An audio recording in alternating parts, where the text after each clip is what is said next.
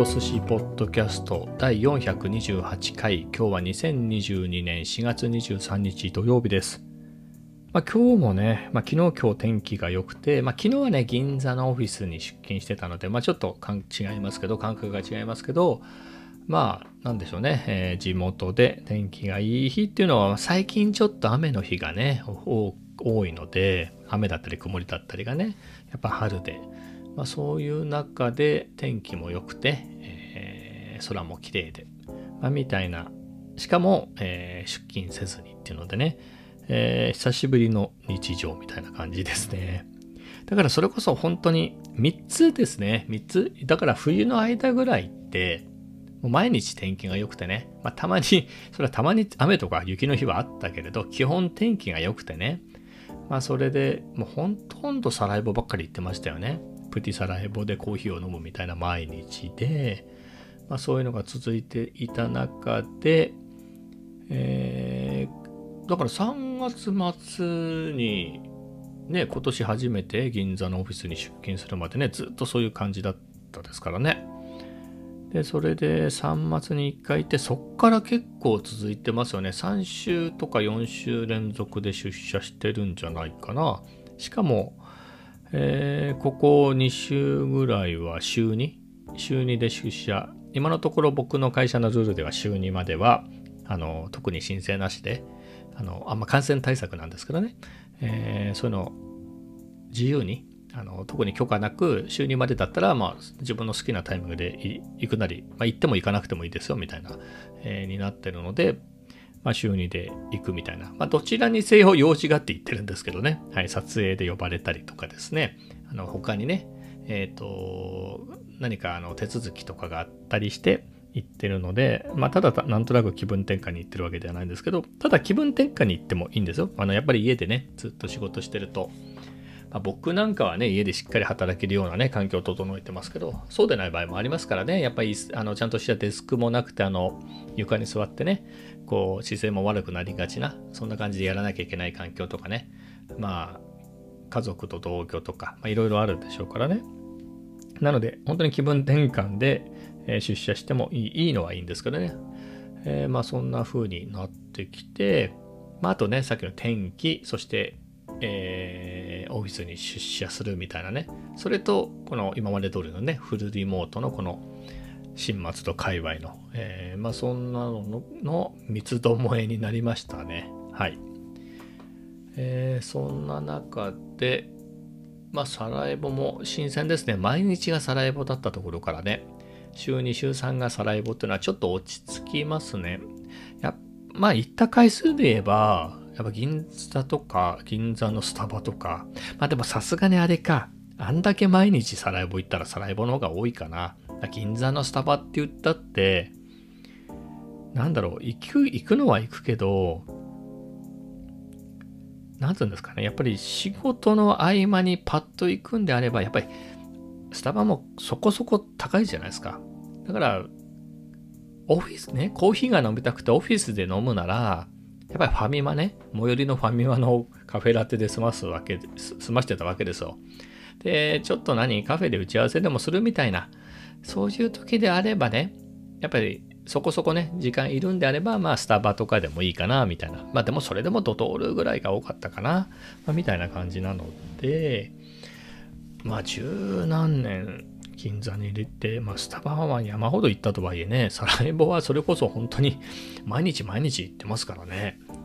だから、サラエボの方が行ってるかもしれないですね。はい。えー、みたいな感じで。あとは、お店がばらけますよね。この辺はもうサラエボ一択になりつつあるけれど、銀座界隈だと、やっぱ僕は日比谷から帰るから、やっぱりその、駅に近い、日比谷駅に近いところが落ち着きますよね。もうほっと一息、コーヒー飲んで、さて帰るかって言って、そっから10分歩くとかってだるいですもんね。えー、なので、なるべく日比谷駅に近いところ、それこそペディーニとか、それこそ今で言えばミッドタウン日比谷のね、あの、スタバとか、えー、そういうところがホッとするな、みたいなのがあるんですけれど、でも仕事の合間だったらね、えー、もっと別なスタバであったり、ドトールだったりとかで、まあ、ばらけるんでね。うん、まあそういう意味で、サラエボ。まあ、サラエボ行ってますね。はい。えー、ですが、まあ、今週はね、2、3回じゃないのかな。ほら、コメダに行ってたってのありましたよね。ちょっと週末ね。えー、先々週ぐらいに息子とコメダ行ったら楽しかったなと思って、2回ぐらい行きましたかね。今日も誘ったらね、なんかもう飽き飽きられたみたいで、えー、別にいいわって言われて、はい。えー、今日は行かなかったんですけど、まあそんなですかね。うん。だからもう、なんて言うんだろう。もう、まあ、サラエ、サラエボって言っちゃって、まあ、わかりやすく言うとサラエボですよね。もう、毎日ね、家で働いて、気分転換に健康のためにサラエボンまで歩いて帰ってくるみたいな。まあ、それが日常でしたけど、それだけじゃなくてね、普通に出電車に揺られて、出社して、みたいなね。えー、の、そういうのもあっての、うん、まあ、一歩昔に戻った感じでしょうかね。だから2020年の夏ぐらいの以降のね、えー、夏から年末までぐらいの、えー、感じですかね。はい。で、まあ今思うとあれですね。あの頃ワクチンなかったですもんね。あのワクチンがない時代に結構、まあなんか落ち着いた感じ出てましたよね。僕のとこも普通にあの週2週3までだったら出社してもいいですよってなってましたもん7月以降はまあ段階的にね感染者が増えてそれが週2日までとかになったりね、えー、厳しくなったりっていうのはありましたけれど今思うとすごいですね。あの世の中的な話ですよ。僕の会社がじゃなくて。去年はね去年の夏ですもんね。僕ら普通のその高齢者以外の人がの大人がね、ワクチン打てるようになったのって7月とかですよね。僕のとこは、僕らは、僕は7月と8月に1回目、2回目受けたんで、そういう状態でね、世の中的に人でも出てましたよね。2020年もそ、そこら辺になると。だって旅行にも行ってましたもん。旅行にも行ったし、っていうか GoTo って2020年やってましたよね。うん。2020年に僕 GoTo で京都行ったから、ね、今思うとね、ワクチンもなかったのにね、まあ普通に、やっぱ戻ってきたなって感じありましたよね、あの頃ね。だから2021年になって、どのタイミングでデルタになったんでしたっけ？あれでね、だってやっぱり最初の2020年のより比べたらもう全然増えましたもんね、2021年の感染者数はね。まあ、感染者数だけで言ったらね、さらに次のオミクロンはね、もっと、本当の桁違いに多かったですけれど、まあそういうこともありね、まあ一旦2020年ぐらいの雰囲気には戻りましたかね。まああと、あの時と違うのは、まあ先は見えないけれど、全然見えないわけではなくて、もうさすがに経済的な余裕も含めて、あの、そうそう緊急事態宣言とかマンボウは出せなくなりましたよね。ね。えー、なので、だってこれ1年前だったら、そのちょっと前の感染者がね、こうバーッとまた一瞬戻ってきた時あったじゃないですか。今、今週なんかはね、またこう1000人ぐらいずつね、東京なんかも、えー、1週間前と比べて減ってきましたけれど、先週なんかちょっと増えてきてましたよね。あの段階でもうマンボウだみたいな話になってたと思うんですよね。少なくとも都庁には、なんか、何色かに変わってたり、都庁じゃないんでしたっけあれ。色が変わったりするのって、そういうので。アラート？東京アラートみたいなのなかったでしたっけ？あんななってましたよね。えー、それをやらなくなったっていうのがね、だからよっぽどのことじゃなければ、そうはならないですよね。なんとなく、みんな、忖度してね、えー、なんか、そういうの出さなくてもわかるでしょみたいな感じで、いい感じに自粛してみたいな。まあ、それで済むぐらいのところしかやらないんじゃないかなっていうのがね、いい悪いではなくてね、まあ、そんな感じはありますよね。なので、うん、まあこういう日常が、えー、まあ一旦は普通になるんだろうなと思ってね、週2ぐらいが。まあこれが、まあわかんないですけどね、えー、僕のところは週2が週3まで OK よみたいなことになるかもしれない。まあ、ただ、僕のとこあの、なんだろう、フルリモート前提でちょっとオフィスのフロアをちょっと減らしちゃったので、集合 OK よで全員集合ってなると、そこまでのスペースはないので、まあ、どれぐらいみんなが来るのかなみたいなね、えあんまり満杯っていうのはね、感染対策的には良くないでしょうから、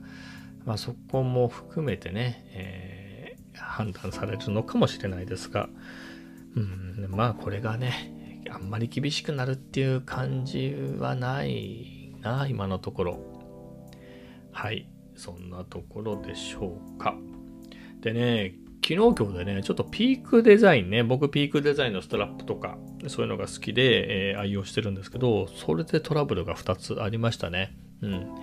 まあ、ピークデザインのせいだっていうものもあれば、そうでないものもあったりで、まあ別にクレームとかではないんですけどね。えー、でいくと、昨日、あの昨日ね、あのほら、10ヶ月ぶりに会った同僚ね、友達、会社の友達とね、えー、ランチしたんですけど、まあランチもしましたけど、まあ帰りね、えー、夜、一緒に帰ろうかって言ってね、途中まで一緒に歩いて帰ってて、で、別れてね、え、別れてじゃあねって言った時に、よし、ガツガツ取って帰るかっていう時に、ふっと気がついたのが、キャプチャーね、ピークデザインのキャプチャー V3 の、あの、2個ある止めてるネジの1個がないってことに気づいて、やばっと思って、どこに行ったみたいな。まず、ネジがないわけだから、そのキャプチャーごとカメラが落ちたかもしれないですよね。えー、まあそうはなんなかったんでよかったんですけれど、あの、落ちて気がついたとじゃなく、気がついたとかじゃなくて、ふっと見て、あれ？ネジがないなってことに気づいたんで、まあそこはね、まだ良かったんですけど、でね、どこにあるんだろうと思って、もう暗い夜の銀座でしょ？ポロンって落ちたとかじゃないから、どこに落ちたかもわかんないし、まあ、ただ、オフィスにいる間って、あれ、バックパックにね、キャプチャーつけてるんで、オフィス、まあ、会社に行ってる間、カメラ持って出かけるとしても、ストラップ、あの、ストラップに付け替えてね、行ってるので、まあ、じゃあキャプチャー会社に落ちてんのかなと思って。で、一旦戻ったんですけれど、なくて。見つからないし、で、どうしようかなと思ったんですよ。来た道通るのもあるけど、でも、これって、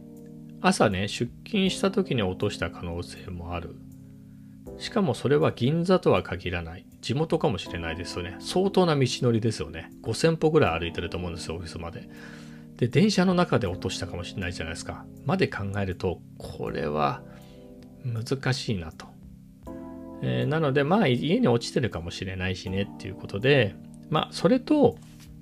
キャプチャーのネジって手で回してぐりぐりね、指で回すタイプと、あと六角レンチで回すタイプのやつが、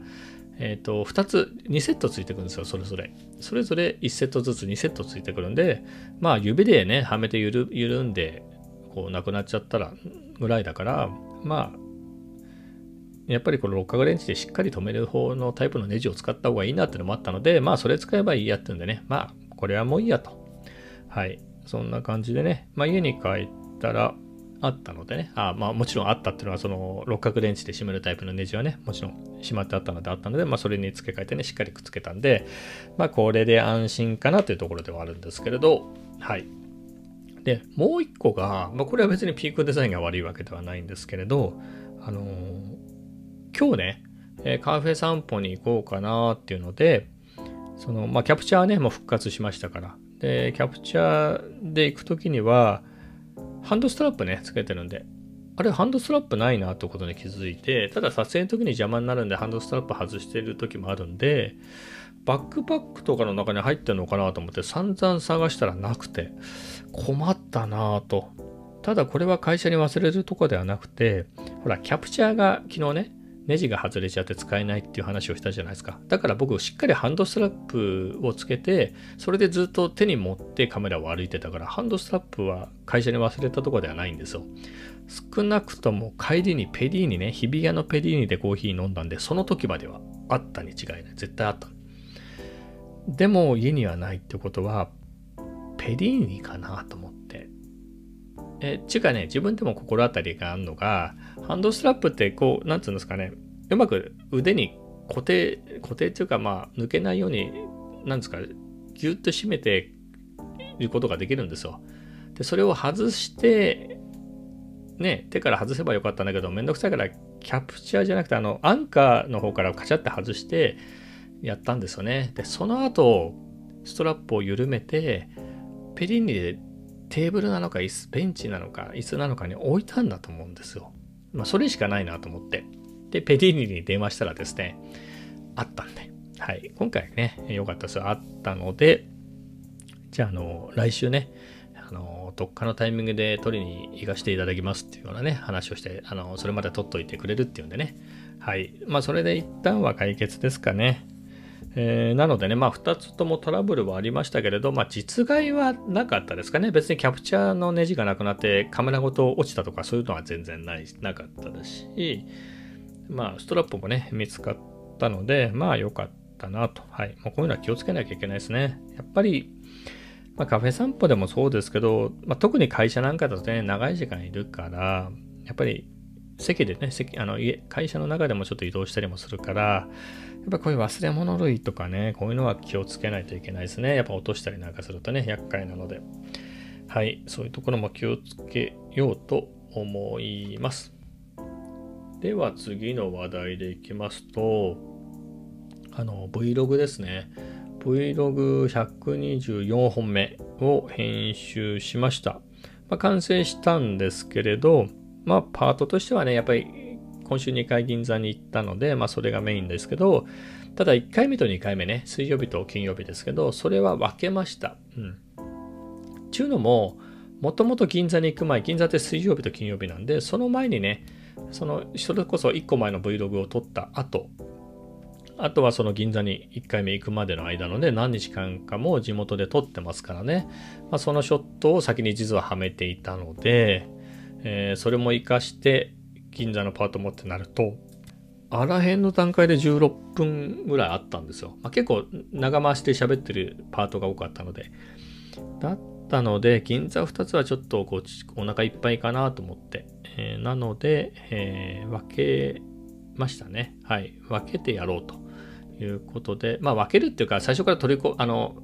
何ですか？ファイナルカットのその124本目のプロジェクトには、金曜日の分は入れてないんですけどね、まあ、水曜日までの分で、これは全然いけるなと。まあ、水木か。水木のでいけましたね。木曜日確かサイゼリア行ったと思うんで、まあ、それで十分かなっていうことで、まあ、そんな感じの構成にしましたね。あの、スタバでね、えー、カフェラテをごちそうなり、で、ドーナツを食べ。バナナクリームドーナツを食べ、みたいなね、シーンと、あとはハンテージ屋で韓国料理を食べてみたいな。あとはもう、銀座の街並みっていうかね、行き帰り、あとは丸の内。えー、まあ、あの辺のクリップで前半4分、5分はいかなかったかな。はい。で、後半は、あのー、この辺のね、地元の、あれで、10分半ぐらいの、10分半って 10, 10分30秒ぐらいの動画になりました。はい、えー、ぜひ見てください。えー、では最後の話題でいくか。いや、Vlog もね、まあ、結構苦労したっていうのが、苦労っていうのとは違うんだけど、まあ、クリップが多すぎたってなりましたね。やっぱ銀座とかって映えるから、あしかも2回行ってるんでね、それぞれ結構ね、あの、一人で行った時に、まあ、ランチ食べなかったりする時もあるんで、まあ、行き帰りでちょっと、行き帰りで結構取ったつもりでもね、ワンクリップ3秒しか使わないってなると、あれ、意外と2分ぐらいで終わったな、みたいな、えー、ことがあったりするんですけどね、さっきも言った通り、あの、スタバに行ったりね、ランチに行ったりっていうので、そこそこ長いクリップになったりとか、まあ、そこら辺も、普通に取ったつもりでもそんなに長くならないっていう、えー、反省からオズムアクションでね、えー、喋りながら取り歩いたりっていうパートもあったりで、えー、結構ね、えー、尺が稼げたんで、さらにね、それを2回ですからね、銀座2回行ってますから、そういうのでいっぱいと、あとそもそもね、地元でも撮ったり、あとサイズ行ったりしてね、えー、結構そこもちゃんと長めに撮ってたんですよ。サイズ珍しくないですけれど、まあでもね、日常を撮ってるんでね、まあそういうところもあり、で、まあ、どうやろうかなみたいなのでは、まあ、嬉しい悩みではありましたけどね。はい。えそれと、なんだろうな、いまいちほったらかしにしちゃったのが、やっぱりこういうの見せたいみたいなのってありますよね。いや、見てもらいたいって言って作ってるから、なんですけど、そこ、あ、それと、まあ何かをそうやって公開したっていうね、あの、パブリックにしたっていうのの開放感みたいなのがあるんですけれど、それが、今週結構、まあ、ここ1週間ぐらいですけど、ライブ配信をいろいろね、テストを兼ねてやってたりして、えー、だって昨日、一昨日なんかね、ポッドキャストもライブで配信しながら、あの、収録したりしてたんで、それの満足感があるんですよね。で、映像を見てても楽しいし、自分で。新鮮ですよね。やっぱり普段の Vlog とは違いますよ。だってずっと僕がこうやって喋ってる。今こうやって喋ってる様子をね、ビデオ、あの、撮ってて。まあ、それ用、それそれ用にってわけじゃないけどね、えー、そういうのができるのもね、あの、ア,、えー、アプチャーのアマラン 60X っていうね、えー、照明を買ったからだし、まあ、そのおかげだななんて思いながらね、その自分のその散財を肯定しつつ、みたいなのがあったんで、それね、やっぱりこの毎日 Vlog アップするのって僕的には相当きついんですよね。に比べてね、ライブってこのポッドキャスト毎日やってますから、これを撮ってたらね、毎日やれる、一緒ですよね。あの、毎日ポッドキャスト撮ってるんだから、その様子をね、ライブで配信するのって、まあまあまあまあ、それほど、ちょっと大変ではあるけれど、まあできなくはないと。しかも別に誰も見てなくてもいい前提でね、やって、どっちかというと撮り終わった後に、アーカイブをみんなにあのシェアするみたいな、えー、感じなので、まあ緊張もしないですよね。あの、みんなが見てる最中で喋ってるわけじゃないから。まあそんなんてね、えー、結構そういう欲求みたいなのが満たされちゃってたんで、そうなると Vlog 編集するのってね。ただ今回はね、本当に、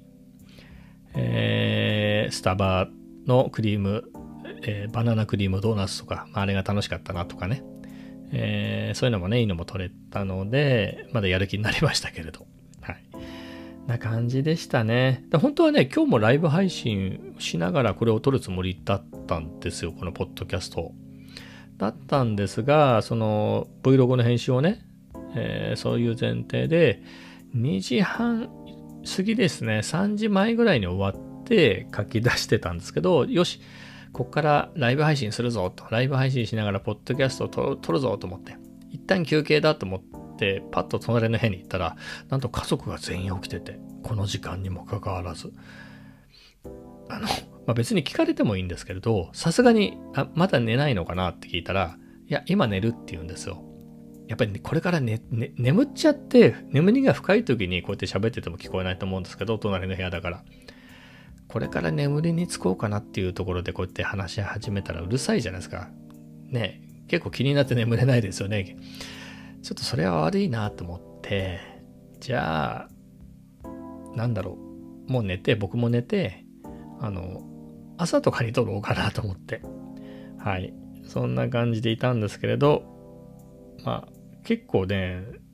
眠れずにね、過ごしまして、気も気持ちがね、高まってますよね。やっぱ Vlog やっと終わらしたみたいなところもあって。えー、だったりしたので、